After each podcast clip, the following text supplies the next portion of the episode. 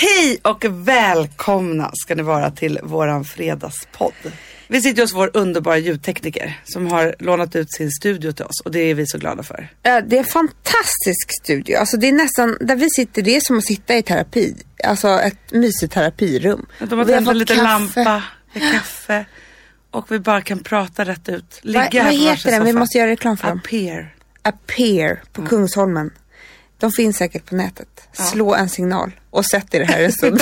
Hyr in er. Vi kanske är här. Ja. Ja. Det är inte fredag för oss, det är bara onsdag. Nu idag när vi spelar in det. Men jag längtar så till fredag. Men jag längtar också, eller jag vet inte vad jag längtar efter. Jag längtar efter någon form av Alltså antingen så vill jag är helt slut. Jag vaknade i morse med eh, någon form av, eller någon form. Jag vaknade i morse med jävla eh, djävulsmigrän. Ja. Och antingen så tänker jag så här, bara jag klarar den här veckan, så antingen så åker jag till psyket, eller så lägger jag in mig på spa, eller lägger bara in mig på, på allmänpraktik. Men alltså, det är jag känner att roligt jag kanske för- måste få dropp och Ja, någon men- som bara pratar så väldigt ljust och snällt. och Ja, bara, jag vill att någon ska "Hej, klappa Hanna, mig på huvudet och säga så här. Nu ställer jag lite nyponsoppa här bredvid dig. Är det någonting annat du vill ha? Orkar du gå upp och kissa? För annars kan vi sätta en, vad heter det sån där? Katet. Nej, en sån där som du hade. Heter det det? Ja, Slang, när bara kommer i påse. Man behöver inte tänka. Som du hade, det som jag har haft hela mitt liv. Jag hade det under min förra förlossning. Tack, Jag hade faktiskt också Tack det. för insynen. nu har Amanda mensen. Jag ringer inte henne. Hon får ett bud hem med kanelbullar. Jag ville ta mitt liv. Hanna Videll talar ut. Och sen så i tidningen så var det en liten notis typ. När det är så här, nu lever jag livet. Det är de här, jag gör en galen min Ja. på Instagram. De bara, hur länge får jag vara ute? Jag bara, en tomat. Alltså, i förrgår grät jag så mycket för att jag tänkte på alla killar jag sårat. Du har så här hybris. Var, Jag är som- om dem? Jag är som gammelmormor, förstår du? När hon var dement. Eh, nej men alltså jag bara såg någon film, den här Älska mig igen och kärleken tog slut och sådär. Då tänkte jag på gången när kärleken har tagit slut och att det, det är faktiskt hemskt. Eh, när det händer. Ja, men då grät jag jättemycket. Men, Men då- vill du säga förlåt eller? Eller vad var det för liksom läge? Eller du bara grät? Jag grät liksom- för livet Hanna. Ja, jag och då, då är man väldigt gravid. Alltså gammelmormor pratar du om. Jag pratade med farmor för några veckor sedan. Hon bara, jag bara vad gör du? Hon bara, jag sörjer alla mina gamla män. Det var ju tråkigt att jag inte var snällare mot dem medan de levde. Så tänkte jag så här, ja det var ju tråkigt men lite sent att sörja nu kanske. Men på tal om gravid så, så ska jag faktiskt ta upp mitt första ämne här. I måndags så var jag på, eller var jag på, gick jag och handlade på Konsum där jag alltid går och handlar. Och träffar en tjejkompis som har med sig en annan tjejkompis. som också är gravid. Så att min tjejkompis säger så här. Ni måste vara lika långt gångna ungefär. Alltså, gud vad kul. Ja. Och då så frågar den här som jag inte känner med, med magen. Jaha, vilken vecka är du i? och då svarar jag 33. Och då frågar jag henne, vilken vecka är du i? Då säger hon så här. 34, 35, 36, 37. Jag vet inte riktigt. Jag har tappat räkningen för länge sedan. Men Och det, och då hon, bara, ja, antingen födde jag om en månad eller idag. ja, det var så här, hon hade liksom, alltså hon var above att hålla på och räkna dagar. Förstår du? Jag, hon, hon var, blev så överlägsen mig helt plötsligt. För jag hade ju sagt så här, jag går in i vecka 33 på torsdag. Så du vet, liksom verkligheten. Men är det inte så att man har hamnat lite, alltså så här, det är ju sån, förr i tiden så var man inte så himla publik med sin graviditet. Man blev med barn och så födde man barn och så hade man någon koll själv och man var i någon månad. Liksom Ja. så. Nu har vi ju sån überkoll. Så att det finns ju liksom ingen hejt på det hela. Det är så här, man kan ju räkna timmar. Alltså bara man går in på, jag, jag är ju så, under mina graviditeter har jag ju, har jag ju knarkat en hel del på familjeliv.se. Ja. För där, och det är både bra och jättedåligt. det För står är- ju bara de dåliga sakerna. Ja men ibland så kan man ju vara så här. först är det ju alla de här, så här som försöker bli med barn. Har du varit i de forumen någon gång? Nej, nej. nej men då är det så här, alla som loggar in och bara så här, nu ska vi försöka. Så är det liksom 300 personer som är med på den här tråden. Och så bara så här, ja ah, jag ska göra det här, jag ska göra det här och så här, si och så och det här ska man göra innan och nu har jag gjort si. Och sen så kommer liksom datumet där det är så här, nu kan vi då ligga med varandra och det kan bli barn. Och sen är det de här dagarna in till strecket, det blåa strecket. Jaha, de tio, plusset. tio dagarna. Ja, och där är det ju liksom 100 som kanske plussar och 200 som kanske inte gör det. Du sitter och läser det här. Du, när du är gravid. Du är ju sjuk i Nej, huvudet. men innan jag har varit och så, så har jag gått in på de här och tycker att det är spännande. Man har varit så här, finns det några nya grepp här nu? Och liksom så här, tänkt sådana saker. Ja, men då har jag i alla fall varit inne där och kollat. Och jag tänker också för alla de som så här, håller på och kämpar. Nu har jag faktiskt inte kämpat, jag har aldrig liksom varit där. Och det är orättvist. Men alla de som håller på och kämpar ett par år och så här, det är de som är där inne. Och det är sån otrolig så här, de pushar varandra och de peppar varandra och det är liksom helt galet. Och sen så är det ganska mycket sorg också i slutändan. Det jag ska komma in på är liksom så här, det finns familjeliv.se, det är olika uträknare, eh, vi har olika appar i mo- mobilen och så vidare. Så här. Vi håller liksom på. Och där är ju du. Ja, du älskar ju det där och Ja, för att vara i din graviditet, det blir din hobby. Ja men gud ja, och man, det är så, alltså, så mycket annat spännande har man ju inte så det är jättespännande att så här, läsa. Bara, nu, nu väger ditt barn, din bebis 1397 gram. Eh, den här veckan kan den öppna ögonen, suga på tummen. Alltså det är ju skitmysigt att liksom gå och tänka Ja. på det där. Men det är då jag tänker de här mammorna eh, som ska vara sådär jag bara blev på smällen och bara prutta ut en bebis så jag brydde mig inte så mycket. Ha den inställningen. För sådana möter man ju faktiskt hela tiden som typ är såhär, inte vill visa magen kanske, inte vill säga, inte vill så. Men är inte de som, och nu, nu låter jag ju fruktansvärd. Ha, är det inte så att man har en liten, att det finns ett litet annat där som gör att man kanske inte är så Jo, bekväm för det är det med jag det där? skulle komma till. Och det vet jag inte om det rör den här mamman då. Men d- hon sa ju det här med stolthet. Förstår du? Alltså, hon var bättre än dig. Hon var bättre än mig. Hon var helt överlägsen mig och fick mig att känna mig dum. Men jag har två teorier kring Ja. det här. Det är att den ena är att antingen så har hon faktiskt inte eh, liksom riktigt knutit an till bebisen i magen. Och det kan ju vara så. Jag tror inte att jag gjorde det med Charlie, samma sak som jag gör det nu. Att jag ska gått verkligen, och- för nu vet jag också vad man får. Eller så låtsas man. För att man tycker att det här är lite coolt på något vis. Förstår Ja, du? men jag tror att det finns det. Antingen så är man, alltså så här, jag har inte knutit an till min bebis för jag klarar Ja. inte av det. Eller jag tycker att det är lite coolt, jag ska vara lite över dem som håller på och blir sådär mammiga. Ja. Så. Eh, och för jag har bara barn och är liksom en sån morsa, att man liksom har en profil Jag på typ det. såhär, men jag bara jobbar hela tiden och så bara helt plötsligt bara gick vattnet, jag åkte in och födde och så bara, inget mer med det. Nej, och det är lite så här som man låtsas att livet ska vara ganska mycket just nu. Ja. Eller så är det den tredje som lever i total förnekelse. Den tror knappt att den är med barn. Den vet knappt om att den är med barn. Nej men typ. Fast jag har ju varit med om, alltså, så här, jag, det har man ju ändå sett mammor genom, alltså, så här, för jag är ju också så här. Åh, du har mage, vad fint, och vilken vecka och si och så. Jag har ändå skrivit en gravidbok som Det är på smällen från A till B. Så jag kan ju liksom, jag är, jag är nästan doktorerat i det här ämnet. Vilket gör att mång, de flesta av mina kompisar använder mig som någon form av uppslagsverk. Och jag älskar det. Alltså, Men jag de det som rubriker. inte, som är där som absolut inte vill veta av att de är gravida, de vill knappt prata med dig. Nej, nej, nej, nej. De hatar mig. De tycker att jag är en påminnelse om att de har en bebis i magen. Så Såklart. jag är så här, nu när du ska in till BB, tänk på att göra som en sit-ups, tryck ut en tampong. Och alltså, så som jag håller på och bara så här, ger tips och råd. Och jag förstår också, så här, alltså, jag har ju fattat det att ibland så blir jag ju trött på mig själv för att jag ska vara som någon sån här gravid och förlossningsguru. För jag är inte det, jag har två barn. Alltså, så här, det är så mycket fött tio. expert kan man vara. Men jag älskar ju hela grejen. Jag älskar bebisar. Ja, men Eh, det är jag också man- älskar förlossningar. Ja. Jag tycker att det är så livet och så härligt och så tänker jag så här att Alltså det är alltid upplyftande med eh, en förlossningshistoria. Eller ett mord.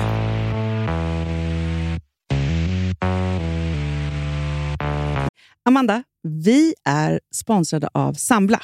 Ja, och det tycker jag är så bra. För att just också i dessa tider, Hanna, men Mm. oavsett, så är det ju jätte, jättesvårt det här med lån och långivare och vad man ska ha, liksom vad man ska kräva och vad som är bra och dåligt och alltihopa. Och då, men Sambla, Hanna, de kan allt. Ja, Alltså, Alltså, allt om det här. Sambla är en personlig jämförelsetjänst för lån och de alltså, jämför upp till 40 långivare, vilket hade tagit otroligt lång tid och jättemycket energi om man skulle göra det här själv. Mm. Och De hjälper ju dig som kund liksom, att jämföra dina långivare. Ja, men det är precis det de gör. Och de erbjuder personlig hjälp med låneansökan. Det tycker jag också väldigt mycket om. Det är så bra. Eh, så att oavsett om du behöver hjälp en kort stund eller om du vill ha en guidning genom hela låneprocessen så kan du vända dig till Sambla. Och du vet, Sambla är alltså branschens, har ju branschens nyaste kunder. Fem stjärnor och 24 000 omdömen på Trustpilot. Då har man gjort ett bra jobb kan man säga. Mm. Så är det. Hörrni, in på sambla.se och ansök. Vi har ett betalt samarbete med Syn nikotinpåsar. Det här meddelandet riktar sig till dig som är över 25 år och redan använder nikotinprodukter. Syn innehåller nikotin som är ett mycket beroendeframkallande ämne och Syn kommer i olika smaker, styrkor och format. Nu lanserar Syn en helt ny smak inom mint. Syn Slim Cool Frost som har en tydlig smak av kylande pepparmint och mentol. En långsmal helvit prilla. Och enligt 90 procent av 366 vuxna konsumenter så har den en långvarig smak. Läs mer på niko.com och klicka in på Syn. Och glöm inte att slänga din tomma dosa i plaståtervinningen. Woof! ja, det var kul. Mm, jag är lite mer så här, man måste, när, när man pratar, alltså vi sponsrar Prima Dog och när man pratar med den där, jag känner så här att alla woofande måste vara med. Det finns ju de som säger voff, och så finns det. Alltså, det, det finns Det många... här är mera Fonzie. Han, han skäller inte så mycket, men han låter så här... Han har så, sån. eller hur? Så, Va? ja, det har han faktiskt.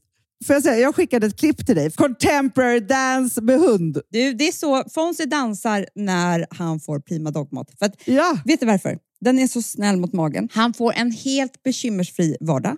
För du vet, magen, den måste man ta hand om. verkligen. Nej, men så här, och Prima Dog har ju torrfoder, våtfoder, godis och tugg i sortimentet. Alltså tugg är ju så här som de skulle hålla på att tugga på. Det är, faktiskt, det är Fonzies favorit faktiskt. Tugget. Ja, men han har ju också börjat älska våtfoder.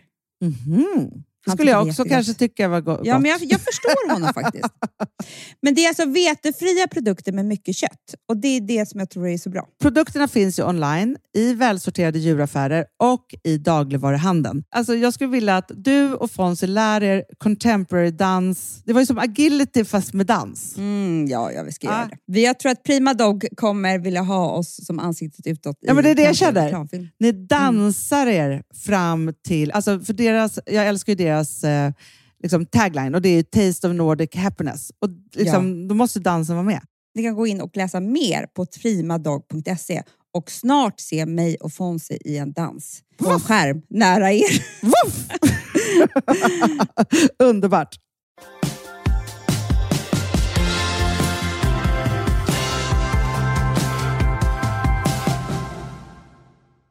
Det var det. Det var min stora kränkning den här veckan. Ja, men jag förstår ville att du blev sårad. Och jag, Sårad är väl Jo, du Men- blev kränkt så. Du grät. Jag grät av det. Men, men jag, tänk, jag tänker tillbaka på den här kvinnan och eh, det här sättet att tävla i Graviditet. när hur lite man kan bry sig om det här. Alltså jag, jag blev, blev så provocerad för att när jag stod där och då så, så kände jag mig dum. Som hade liksom outat att jag hade stenkoll. Men nu så här efterhand känner jag bara så här, nej usch. Att du är stolt över det. Ja men det är klart att jag är. Alltså Ja. man får väl gegga hur mycket man vill i sin graviditet. Men är där. det inte så, för, för precis lika mycket som jag ska, ibland ska hålla käften när jag träffar sådana mammor som kanske inte vill att jag ska gå in där och liksom, eh, prata om deras underliv under deras förlossning. Nej. Lika mycket kanske alltså måste de, andra låta dig räkna dagar. Man är inte bättre eller sämre på att vara gravid, vad man än är. Hanna, man vet ju man vet ju med månadsspann. Man kan ju inte säga så här, jag är i vecka 34, 35, 36, 37. Jag Och vet inte inte. de veckorna. Jag förstår om det mellan vecka 5 och vecka 12 för att man inte har gjort sitt första ultraljud. Det är ju en sak. Men där är det ju verkligen så här, då är man ju liksom inför landning. Då är det så här, hur många meter är det till marken? Men det är lite samma typ också som, eh, som är så här. Nej men jag jobbar väldigt mycket, liksom 18 timmar om dagen men det spelar inte så stor roll, jag behöver inte så mycket sömn. Alltså du vet, det är, det är ju de här skrytmånsarna som, som, som ska försöka låtsas som att inget tar på dem. Nej men som att de går igenom livet och allt bara rinner av dem lite. Ja. Så. Tre barn det är ingenting. Alltså man måste bara hitta ett sätt att hantera det. Alltså förstår du? Men det är väl så också att man, alltså vi som är sådana känslosamma människor blir alltid provocerade av människor som inte är i sin känsla. Nej, det, och det, vi kanske bara rent av är avundsjuka. Jag visste inte att det skulle hända nu eh, och jag vet, visste inte att det skulle hända så snabbt. Nej. Men jag har gått från att vara småbarnsmamma till att vara tweenie-mamma. Ja, tween är ett helt nytt ord. Det är alltså före tonårsbarnen. Ja, det är när barnen är mellan 8 och 12 ungefär Mm. innan de blir då 13. Men grejen är så här att jag trodde, för, alltså man har ju varit så här, man har små barn så blir man tonårsmamma och tonåren och de är helt hemska så har man ju hört det. Så.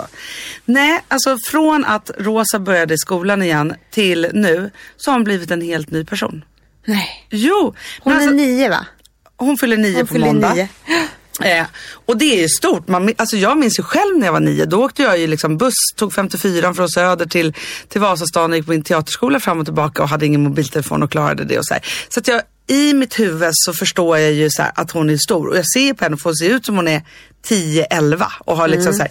Men från att då vara typ så här, kunna sätta på sig en bajskorv och gå till skolan, liksom inte bry sig, så är det nu liksom så här. Först så borstar hon håret, alltså i morse, jag gjorde kanske tofs på henne 20 gånger Amanda. Alltså det får inte vara ett enda hårstrå som ska ligga fel här uppe. Men nu- jag kommer ihåg att jag var jätteirriterad på vår mamma när hon hade lös flätat mig. Ja, men du- skulle sitta stramt. Ja, hon ska ha den stramaste tofsen, hög och sen så har hon inte riktigt så långt hår så att det här fjunet i nacken följer liksom inte riktigt med. Och då skriker hon åt mig att jag är den värsta människan på hela jordklotet. Typ så här. Det är en sak. Hon ska liksom kamma sig och sen så är det ju det här att eh, hon då har fått en ny garderob av någon som jag känner jätteväl. Som har rensat ut alla sina eh, gamla kläder och gett till min dotter som heter Amanda Schulman. Eh, så. så varje Riktigt morgon... snygga grejer där. ja, det, det är riktigt snygga grejer. Varje morgon så är det en otrolig, hon har liksom en funky hiphop style. Så. Kan man Det är- göra det av mina kläder? Det är någon Juicy Couture bralla som hon Jaha. har fått av dig. Så, här, eh, så. Och sen så är det ofta linne och så kortare tröja och sen så är det någon så här kofta hon har fått av dig på något konstigt Aha. sätt. Ja, så. Ja. Men de här Snyggt, i alla fall, ja, snyggt. väldigt snyggt. Och sen så är ju dina tröjor ganska stora så att de hänger över armen så, här, så att axeln syns. Ja.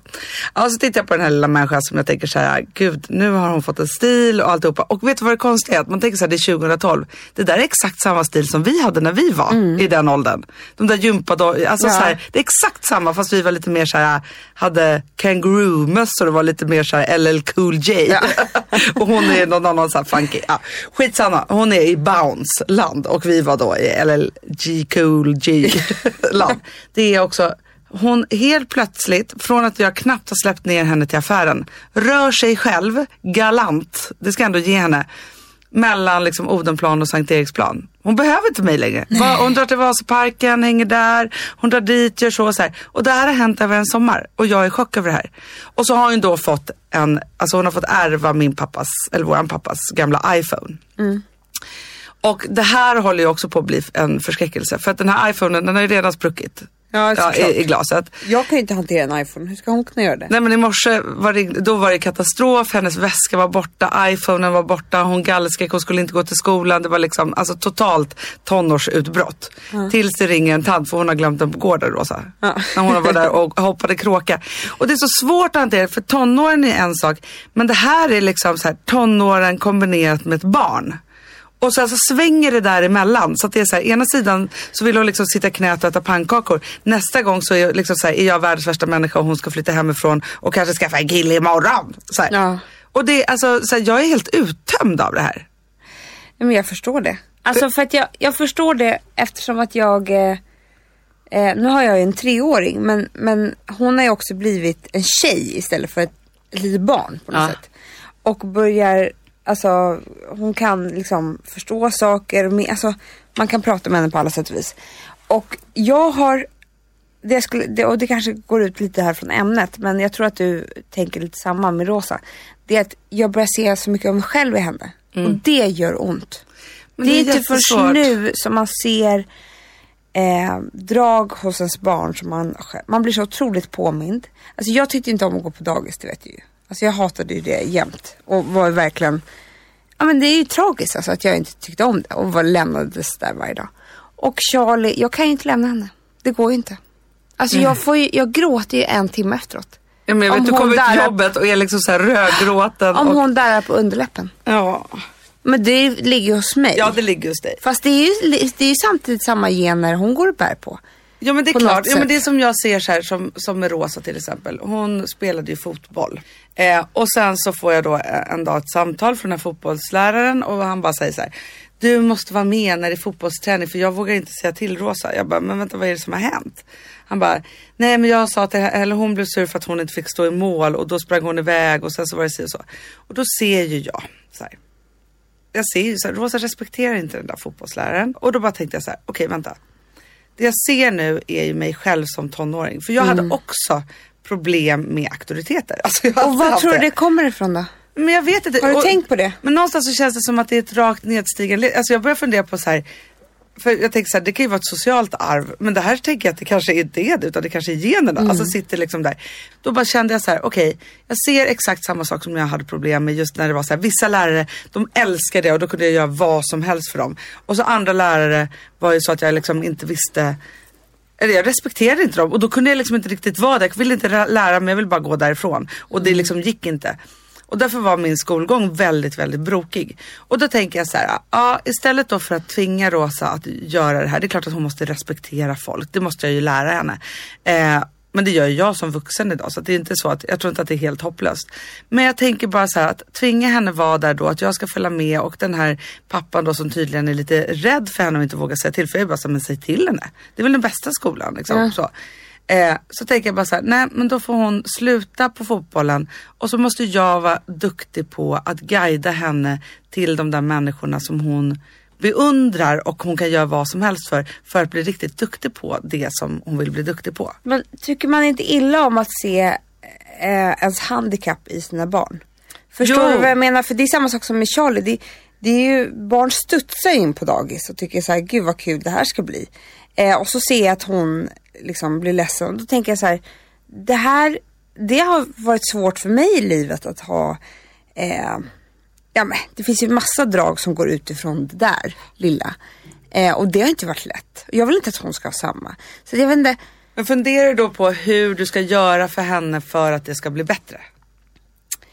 Ehm, För man kan ju inte bara Ja, säga, nej men då, då, eller som, som jag tänker Nej, så här, det, jag tänker, du tänker så här, hon får sluta på fotbollen. Jag tänker så här, hon får sluta på dag. Alltså förstår du? Man, för man vill ju vara där, men är det verkligen rätt? Ja, men jag tänker bara så här. Just det här med fotbollen blev en sån här grej. Sen så tyckte jag också att det var jättejobbigt med match och helgerna. Så det var ju mycket min grej. Nej, hade det varit någonting som hon hade brunnit jättemycket för och det hade, liksom, hade varit hennes lärare, hon måste gå i skolan. Såklart. Ja, då hade jag ju kämpat med det och tagit ett samtal med den här läraren och gjort det som, så bra som det bara går. Liksom. Och det, det gjorde jag jättemycket, liksom, eller så här, jag har en jättebra dialog med hennes lärare för att hon är lite stökig. Men det som är, och jag ser ju samma stök, det är ett medärvt stök. Det är samma stök som jag hade. Eh, men till exempel, så här, jag ser ju hur det är med matten. Och här kan vi ju hamna då igen. Eh, när vi ska göra matteläxan, hon blir tokig på mig. Hon kan inte tänka och det kunde inte så. så här. Men om man sätter sig ner med henne i lugn och ro och förklarar kan hon lösa vilket mattetal som Men helst. är inte det svårt för du och jag kan ju inte heller matte. Nej, men och jag, och det, och varför kan jag inte det? För jag hade ju samma panik. Ja, men för mig så var det så här, rutorna blev ju bara en. Jag var ju så här, jag fick ju Jo, men gå. det där är ju en diagnos vi har. Ja. Någon sorts. Ja. Tror jag. Ja men så att det är massa sådana saker. Men det är så svårt det här med, för att också när man har då en tweenie så är det så här, för det kommer du märka med Charlie, hon blir inte bara lite ledsen längre. Utan hon blir ju, jag, ska, Alla jag, ska, jag vill dö ledsen. Alltså, Ja. Hon är liksom där, det är så mycket känslor och alla de här sakerna.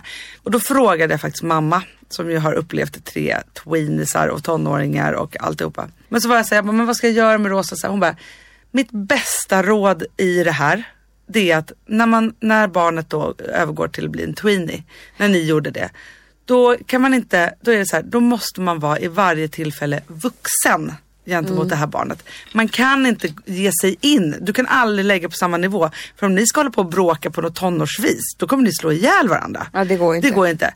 Och sen bara så här, hon har ju tusen sådana här svängningar. Du kan inte ge dig in i alla.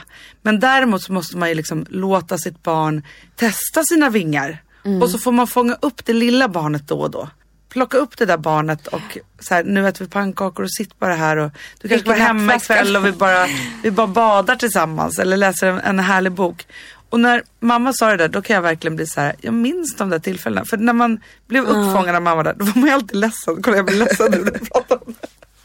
Ja, men kan du känna igen det? Att det var så här, man ville Jag vara så ju- stor och man ville vara så si och så. Och när mamma ändå plockade upp en där och tog av en paljettklänningarna så var det ändå så här, då var man så liten och man behövde mammatanka så mycket.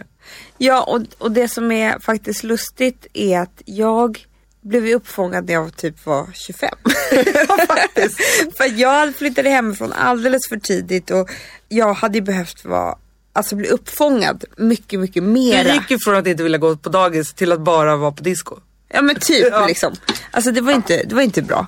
Jag minns ju ändå hur du, alltså under din ton, eftersom vi var, vi var ju osams men vi var kompisar och liksom så.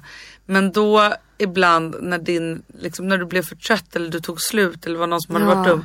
Då liksom pockade du på min uppmärksamhet, stod där på något disco och så fick jag liksom Ja. plocka upp dig. Och så storhandlade vi på 7-Eleven och så gick vi hem och så sov vi i samma säng och så var det Ja det var ju då jag blev upp... nu kommer jag börjar gråta också, jag orkar inte det här längre. Ja men jag tror att, för jag, jag kommer verkligen ihåg hur jag kunde så här längta efter mamma. Fast Ja. jag liksom, för att jag, för att jag inte bodde där. Och det tror jag, man ska inte riktigt göra det. Man ska liksom vara ganska färdig med det där. eh, När man väl flyttar hemifrån. Ja. Men eh, då kom jag alla, jo men i alla fall när jag var typ 25. Då flyttade jag hem till mamma i nästan två år. ja det gjorde du. Jag gjorde faktiskt klart. det. Jag var tvungen att bo klart och när jag eh, bodde där hemma hos mamma så var, betedde jag mig som om jag var 12 år. Ja. Nej men det är sant. Jag, jag tror, och att mamma stod ut med det var ju helt otroligt. Alltså jag, jag plockade Men kände inte... inte hon då att det var just det där? Alltså för som Jo. mamma så har man ju alltid en skuld. Alltså, Jag känner ju massa skuld gentemot Rosa redan. Alltså, Ja, jag med också. olika saker. Men att, att just att du inte hade fått mamma klart att, att du fick göra det då. Alltså jag, Hanna, jag behövde inte plocka undan en tallrik. Jag behövde inte, la, mamma lagade all mat. Alltså det var, det var verkligen, jag flyttade inte hem och vi var så här jämlika. Utan jag flyttade hem som när jag var barn.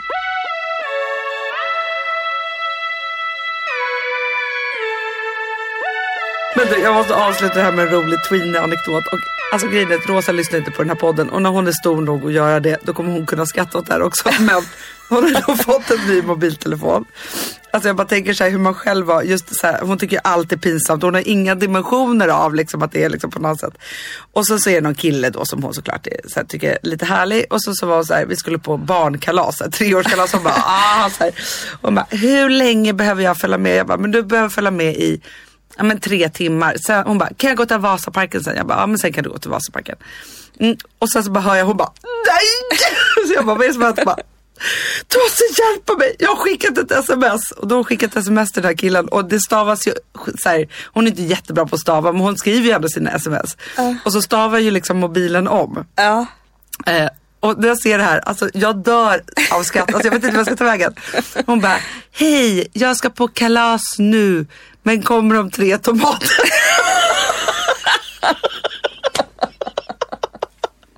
Åh, hon har hunnit skicka iväg där. ja! Och att de kommer om tre tomater. Och hon är inte där att hon kan skämta om det här. Nej men det är klart. Ja, så då får vi skriva om sig. Det stav, får vi, hon bara, skriv att det stavas. Alltså, så jag var tvungen att säga, hej, eh, oj, det stavades fel, det var inte mitt fel, jag menar tre timmar. Alltså, men fortfarande säger så här, och- hon kommer om tre tomater till killen, man tycker att man har lite skulle, på gång. Jag skulle tycka det var pinsamt än idag. För det låter som att man så här, jag säger alltid tomater om timmar.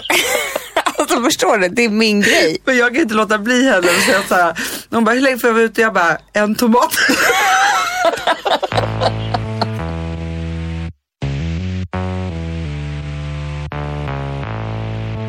Jag, jag åt lunch med en kompis häromdagen Ja.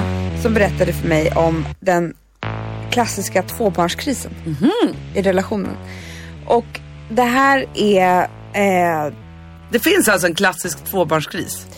Alltså jag har varit Jag har ju där... hört om ettårskrisen, alltså när barnet fyller ett år.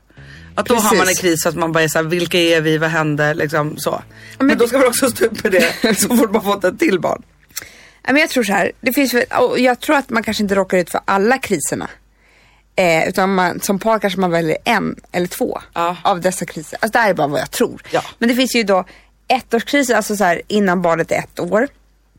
Vad hände med oss? Vi fick barn, allting. Men det, det fattar man ju. Det är en stor förändring i livet. Jag och Alex, vi vet ju inget annat. För jag blev ju gravid på en gång. Så vi har ju aldrig levt utan barn. Och sen så finns det då tvåbarnskrisen och sen så den berömda sjuårskrisen. Den har barnen blir stora. Ja, nej, du tänker så. Men då, för då vill jag plocka, sjuårskrisen är när man har varit ihop i sju år. Ja. ja. Men då vill jag plocka in en till kris här. Ja. Och det är så här, helt plötsligt har vi inte barn som sover i sängen och de är som rosa, de hänger runt med sina kompisar och är viktigare än där. Och vi måste prata med varandra igen krisen. Det, det förstår jag verkligen krisen. Alltså, Ja. Det kanske ju är tioårskrisen då? Det kanske är tio. Ja. För det säger alltid Alex mamma till oss. Vad ni än gör, håll i varandra eh, under, när ni har varit ihop i sju år. För ni kommer komma över det. Men det, det, det är väldigt, eh, väldigt stark och berömd kris. Det är skönt att ni har jättelångt till den krisen, för ni är väldigt nära tvåbarnskrisen om man säger så. Exakt. Men jag tror inte att vi hade ett, vi hade inte ett barns, eller ett, när barn, första barnet ett år krisen. Nej, den hoppar ni över. Det hoppar vi över. Ehm, men så fick jag då höra om den här tvåbarnskrisen, vilket då, eh, hon menar på att det innebär att mm, först får man ett barn, då blir mamman framförallt väldigt så här, för man blir så upptagen av sin bebis och man ammar och så här. Men pappan har faktiskt fortfarande tid att, att se både mamman och barnet och, och det blir, alltså det, det funkar på något vis. Så får man ett barn till, då är båda helt gone för ett tag. Alltså, mm. Ja, och jag vet inte hur länge det här är. Det kanske är ett halvår i alla fall. När mamman behöver hjälp, både från alltså praktisk hjälp och behöver ta hand om det lilla barnet medan pappan behöver ta hand om det stora och man håller på att laborera med det där. Och sen så kanske man liksom har gått veckor utan man ens har sett varandra i ögonen. Ja, Det kan man ju förstå lite grann. absolut. Alltså innan så höll man på så om egen tid och ja men går du tar ett bad så kan jag ta hand om bebisen. Så här. Nu är det bara barn, vi är bara familj. Liksom. Och då, nu blir det roligt för Alex för han har inte ens, jag har inte ens pratat med honom om det här men han får väl höra det här då. nu i podden. Det är att jag tänkte på att det här kanske händer men att vi ska ta ett rejält snack om det innan. Vad tror du om det? Ja, men jag tror att det är jättebra. För, det som jag tänker, nu har inte jag upplevt det eftersom jag då har skaffat barn med två olika pappor. Eh, men det som jag upplevde som var jobbigt just när jag fick ett barn till, eh, men som var min egna lilla kris tror jag, det är ju så att Alltså Gustav är världens bästa och han, liksom, han- han tog hand jättemycket om Vilma och också liksom med Rosa. Men för Rosa, eftersom han inte är hennes pappa, så är inte han värd. Nej. Liksom så. Han är Utan inte hon du. vill ha mig. Vilket gjorde att jag gick ju med någon egen kris och liksom fick så här. Helt plötsligt så är det två personer som vill ha hela min uppmärksamhet hela tiden. Vilket gjorde att det blev lite synd om Gustav för han fick ju absolut ingenting. Så du menar att han kanske fick tvåbarnskrisen ensam? Ja, men jag tror faktiskt med, När ni fick ett barn. Ja, eh, men jag tror, han är så fruktansvärt snäll och bra och liksom förstående och gör ju så gott han kan med Rosa liksom. men det är ju fortfarande så att ibland så blir jag tröttare och argare än vad han kanske förtjänar. För att det är så att, att eh, alltså, hade han varit Rosas pappa, ja men då hade han och Rosa stuckit iväg och gjort roliga saker och det hade liksom, alltså, och underlättat en massa. Men ibland blir belastningen för stor, då blir jag bara så här utagerande, jättearg.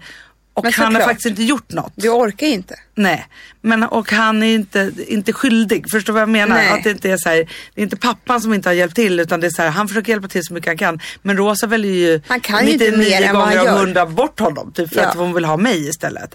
Eh, och det är lite jobbigt. Men jag förstår det där helt för det är ju någonstans så att att ett barn är ett barn, alltså det är som att ha en accessoar. Ja men det är ju så. Ja, men när man är två barn då är det ju en logistikprocess som Ja. börjar liksom så att det är så här, den ska dit och den ska dit och så här ska jag göra med det. Alltså jag tänker så här, alla förebyggande snack Är bra. är skitbra. Mm. Så det tycker jag att man alltid ska göra. Så fort man har någonting som seglar upp, ta snacket. Ja, eller ens innan det seglar upp. Ja, ja, ja men precis. man har tanken på tänker jag. Så att Ja. det är så här, ja men oj det här tänker jag på. Ja, då säger man så här, jag, menar, jag, ska, jag är rädd för att det här ska hända, hur ska vi göra? För då kan man också vara så här, när det händer, bara älskling nu är vi i tvåbarnskrisen. Om Ja. man inte har pratat om det helt plötsligt hamnar där, då är, blir ju det på något, alltså då blir man ju arg och det blir andra känslor. Och man ska liksom, så här, men också att inför andra barn prata om så här, nu är vi familj, nu kanske inte vi kan åka på, alltså det, det blir så här, livet blir inte så lyxigt med två barn. Men det är Jag underbart att vara en hel familj. Jämt. Vad, tänk- varför då? För att han säger bara att ös på med så mycket lyx som möjligt. Desto fler barn. Och spara sen. Gör Ja. av med alla pengar ni har. Ja men absolut. Men det är bara det att det så här, ni kommer också upptäcka det som, som jag har upptäckt att det är så här, att lämna bort ett litet barn. Ja, men vem som helst ska ta hand om ett litet barn. Verkligen. Men lämna bort två barn, det gör man inte en handvändning. Så man får inte heller lika den här flexibiliteten i att säga, vi går ut på restaurang och vi gör det Nej. här och vi gör så. så här. Man får det är- hitta i det lilla. Ja. Hemma man tar ett glas vin hit och dit. Men, det är också så mysigt att bli den där lite ja, men jag större längtar familjen. Jättemycket. Men jag tänker på att om man pratar om det redan nu så kan vi liksom lova varandra att vad som än händer så håller vi ut. Ja, Vi håller ut. Det här annars kommer jag man- säga till er. Håll ut nu för fan. Nej, men om man inte skulle vara beredd så kanske man skulle känna så här, men gud vad hände med oss? Men om man är beredd så kan man ju vara så här, nej men vi väntar. Det, Mm. Men du, det kommer gå över. Får jag säga en annan liten kris som bara har med tjejerna att göra, som är så klassisk. Det är, som killarna inte alls är med på, det är den här, mitt barn har fyllt två års krisen. Så det är så här, ja, men jag får barn och så, så går det två år och så helt plötsligt så är det någon, alltså tjejen då, som är så här, ute på krogen och så här, när man blir liksom, när ens barn blivit så pass stor. Man har fått och höga klackar Ja, och- och man är så här, måste vara med sina kompisar igen och ta igen alltihopa. Ja. För jag känner precis så här, Vilma fyllde två i januari. Och jag har precis bokat in en tjejmiddag som jag ska ha. Jag är superglad för den och jag är jättesugen på att träffa mina tjejkompisar. Men för mig har det tagit här ett och ett halvt året innan jag överhuvudtaget ens kunde tänka en sån tanke. Nu är det så att Gustav och Vilma ska åka eh, liksom, och sova hos hans föräldrar. Ja men det är bara roligt. Hon behöver inte mig liksom, på det sättet. Eh, så, hon mår inte dåligt av att vara med sin pappa ikväll, vilket jag trodde för ett halvår sedan. Bara så, nej men det går inte. Eller jag kanske inte klarade av det. Men det är någonting som händer över två år och då tror jag att det kan hända vad som helst. Det tror jag också. Och jag tror verkligen desto fler barn man får. ja. Förstår du? När liksom alla har gått över två års. Alltså det, det är det jag menar med den här 40-årsfesten Anna.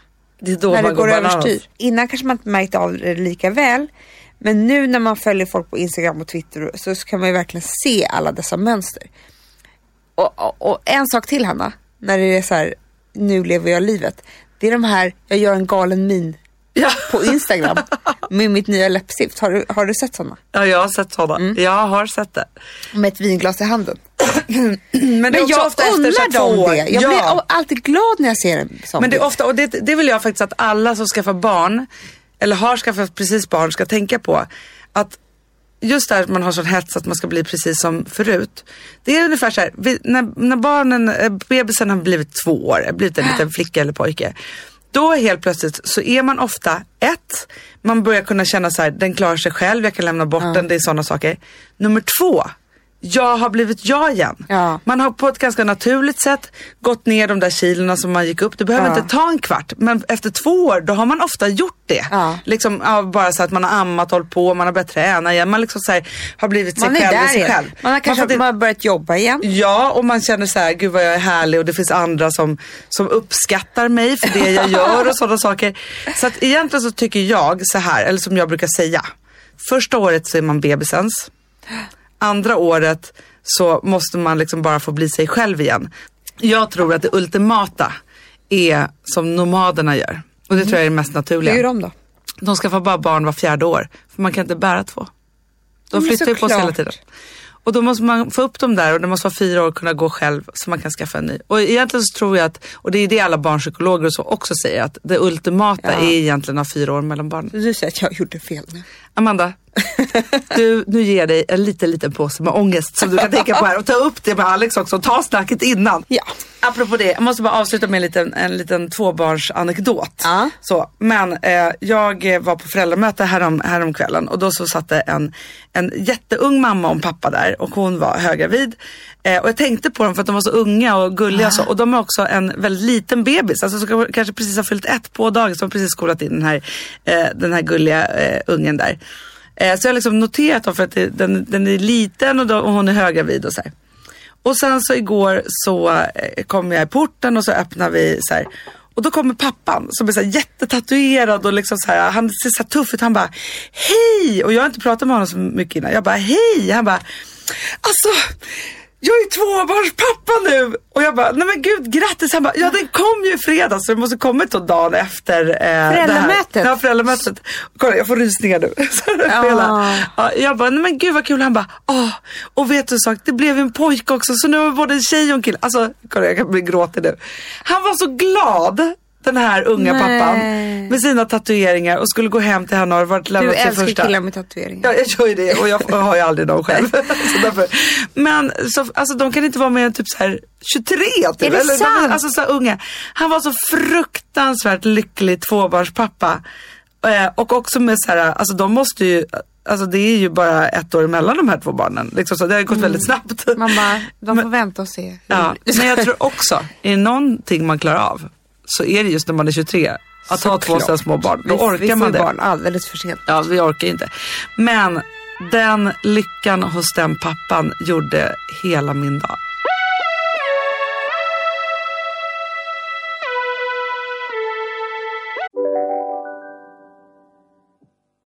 Hej, Synoptik här. Så här års är det extra viktigt att du skyddar dina ögon mot solens skadliga strålar. Därför får du just nu 50% på ett par solglasögon i din styrka när du köper glasögon hos oss på Synoptik. Boka tid och läs mer på synoptik.se. Välkommen! Bara på Storytel. En natt i maj 1973 blir en kvinna brutalt mördad på en mörk gångväg. Lyssna på första delen i min nya ljudserie. Hennes sista steg av mig, Denise Rubberg. Inspirerad av verkliga händelser. Bara på Storytel. Demideck presenterar Fasadcharader. Dörrklockan. Du ska gå in där. Polis? Effektar? Nej, tennis tror jag. Pingvin. Alltså jag fattar inte att ni inte ser. Va? Nymålat! Men det var många år sedan vi målade. Demideckare målar gärna, men inte så ofta. Jag vill prata om någonting jättetråkigt. Aha. Ja, jag vill prata om PMS. Det är inte så tråkigt, det är Nej, det är roligt ju. Jag har ju levt med PMS nu i nio månader. Alltså Ja, det det är ett typ man har när man är gravid. Men, och, och det som är, som jag, varför jag tänkte på PMSen var för att jag läste igår om, eh, om hur man ska ta hand om det här med alla hormoner och grejer och liksom hur det är. Att man, alltså, så här, det har kommit något nytt otroligt, någon örtmedel som gör att man liksom, så här, kan bli helt fri för det här. Jag lider ju av grav PMS. Eh, men till min stora lycka nu så är det så här, under mina graviditeter så har jag inte, alltså visst man är ju hormoner. Ja. Men och när jag ammar så har jag inte jag PMS. Nej. Och min kropp är fortfarande stadig eftersom Vilma håller på så mycket med mina tuttar. Hon ska tutta hela tiden och hålla på med mina tuttar även om hon inte ammar. Så tror min kropp fortfarande att jag liksom har en liten, alltså min hjärna är ju fortfarande i amningsstadiet. Så att jag har inte eh, PMS. Men jag tänker så här, inför min PMS Kommande. så måste jag ju lösa detta problem. Jag är 37 år. Alltså jag har haft PMS i 20 år. Och jag tänker mycket på dig, men jag tänker också mycket på Gustav. För Ja. att han har ju knappt upplevt din PMS. För att ni Nej. fick ju bara barn efter ett år. Eh, och eh, jag vet ju mycket väl hur den är. ja men den är fruktansvärd. Den är fruktansvärd, kanske inte för mig, men, men för, för speciellt för Gustav kommer det vara det. Ja men det är ju hemskt för att jag lever i en sån här, jag är en sån person som får så grav PMS så att jag tror på riktigt att livet är slut. Jag vill säga upp mig, det där kommer du märka, då vill jag ju lägga ner Perfect Day. Det kommer inte bli kul. Eh, och jag vill göra slut, alltså så här, jag vill ju bara så här, göra slut på allt och bara liksom rasera allting som är bra i mitt liv egentligen, hamnar jag där. Och jag har ju till och med ätit sån här superbra Insta fungerande eh, antidepressiva medel när jag har ätit PMS. När du har Eh, ätit PMS. Nej, När jag har haft PMS. Och jag har ju till och med alltså, haft sån grav PMS att jag har ju fått ett löp på detta. Alltså ett, Ja, ett det. kvällstidningslöp. Kommer du ihåg det? Ja, jag ville ta mitt liv stod det. Det var ju men hemskt. det var så hemskt. Jag hade varit med i en tv-show, Linda Nyberg hade ett program på TV3. Och så hon bara, snälla kan inte du prata om din PMS, det är sånt bra ämne och så här. Och det är verkligen någonting som jag brinner för Mm. att berätta om. Även om det inte är så kul för att det finns saker och ting Ja, men att det göra finns åt ju det. väldigt många också som lider av det, som Ja. känner igen sig. Ja så gjorde jag det så ställer hon frågan i det här programmet så säger hon så här, ja ah, men hur känns det när du har PMS? Jag bara, nej men jag vill ju ta livet av mig. Alltså det är fruktansvärt. Och så skrattar jag lite, precis som jag säger nu, så här, ja men jag vill ju ta Ja. livet av mig. Man förstår ju så här, jag, in, man förstår ju att jag inte menar så här, Du stod ju inte jag vill med dö eller jag har snaran. tagit livet. Nej. Nej. Och så Det ligger var inte sover- suicidal. Nej, men man känner ju som att allt bara blir svart liksom. Mm. Ja, då i alla fall så vaknar jag en morgon av att det börjar ringa på min telefon och det ringer och ringer och jag bara så här, bara, bara så här och bara du lever väl? Och jag bara vad är det som har hänt? Nej men då på Expressen har gjort ett löp där det står så här, jag ville ta mitt liv. Hanna Videll talar ut eh, typ. Och sen så i tidningen så var det en liten notis typ om eh, min jobbiga PMS. Men det var ju Ja, fruktansvärt men det att få ett sånt löp. hemskt. Ja, det var hemskt. Men till och med där har jag varit med min Ja. PMS. Men jag vill bara säga så här, jag kommer nu gå till botten för alla er som har PMS med det här nya medlet som jag Men har det då. måste du göra. Ja, men jag måste, jag måste göra det. Idag, jag fick bara så en länk av någon som jag ska liksom kolla på min blogg typ tror jag. Så jag kommer liksom testa det här i förebyggande syfte så kanske aldrig PMS kommer tillbaka. Men det vore ju För de fantastiskt. säger att då blir det total balans. Och om det inte är så, då får jag gå på antidepressiva igen. Ja, men det är man klart. skulle ju vilja ha, det känns som att ens, det ultimata vore att äta någonting som är organiskt. Som gör att man eh, bara liksom blir en balanserad hormonmänniska. Det vore be- mest fantastiska. Ja, Men jag tänker också, kanske det vore skönt att bli inlagd en vecka i månaden. alltså skönt. Men det har vi pratat om mycket, att vi tycker att så här, när man har mens, att det skulle vara så här, nej men jag har mensen. Och då Ja, får man vara hemma. Det är helt sjukt tycker jag att man behöver gå till jobbet när man har med. Alltså det De är där första dagarna. två dagar skulle jag säga. Ja. Måste man få ledigt. Det får man ju inte. Alltså men det skulle vara så här, nu har Amanda mensen, jag ringer inte henne. Eller liksom, hon får ett bud hem med kanelbullar, hon får ligga där hemma. Men alltså vet du en sak? Att jag hade en gammal kille som jobbade i Jakarta och var chef där för ett stort svenskt företag där.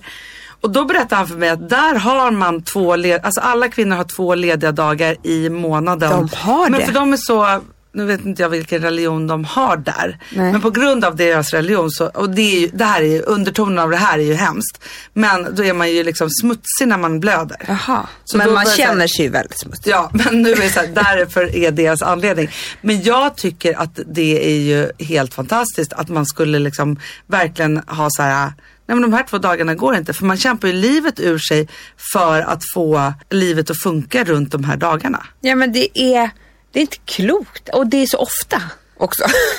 det är ju en gång i månaden. Ja, jag kommer uppfostra mina döttrar med att när de har mensen får de vara hemma från Nej, skolan. men jag tycker också det. Man har ont, man mår skit, man, man mår ju ser ut sämre. som skit. Man mår ju sämre än när man är sjuk. Mycket Alltså, sämre. du, en kille skulle aldrig klara av, inte en timme med mens. Nej. Du, är vi klara för idag eller? Jag tror faktiskt det.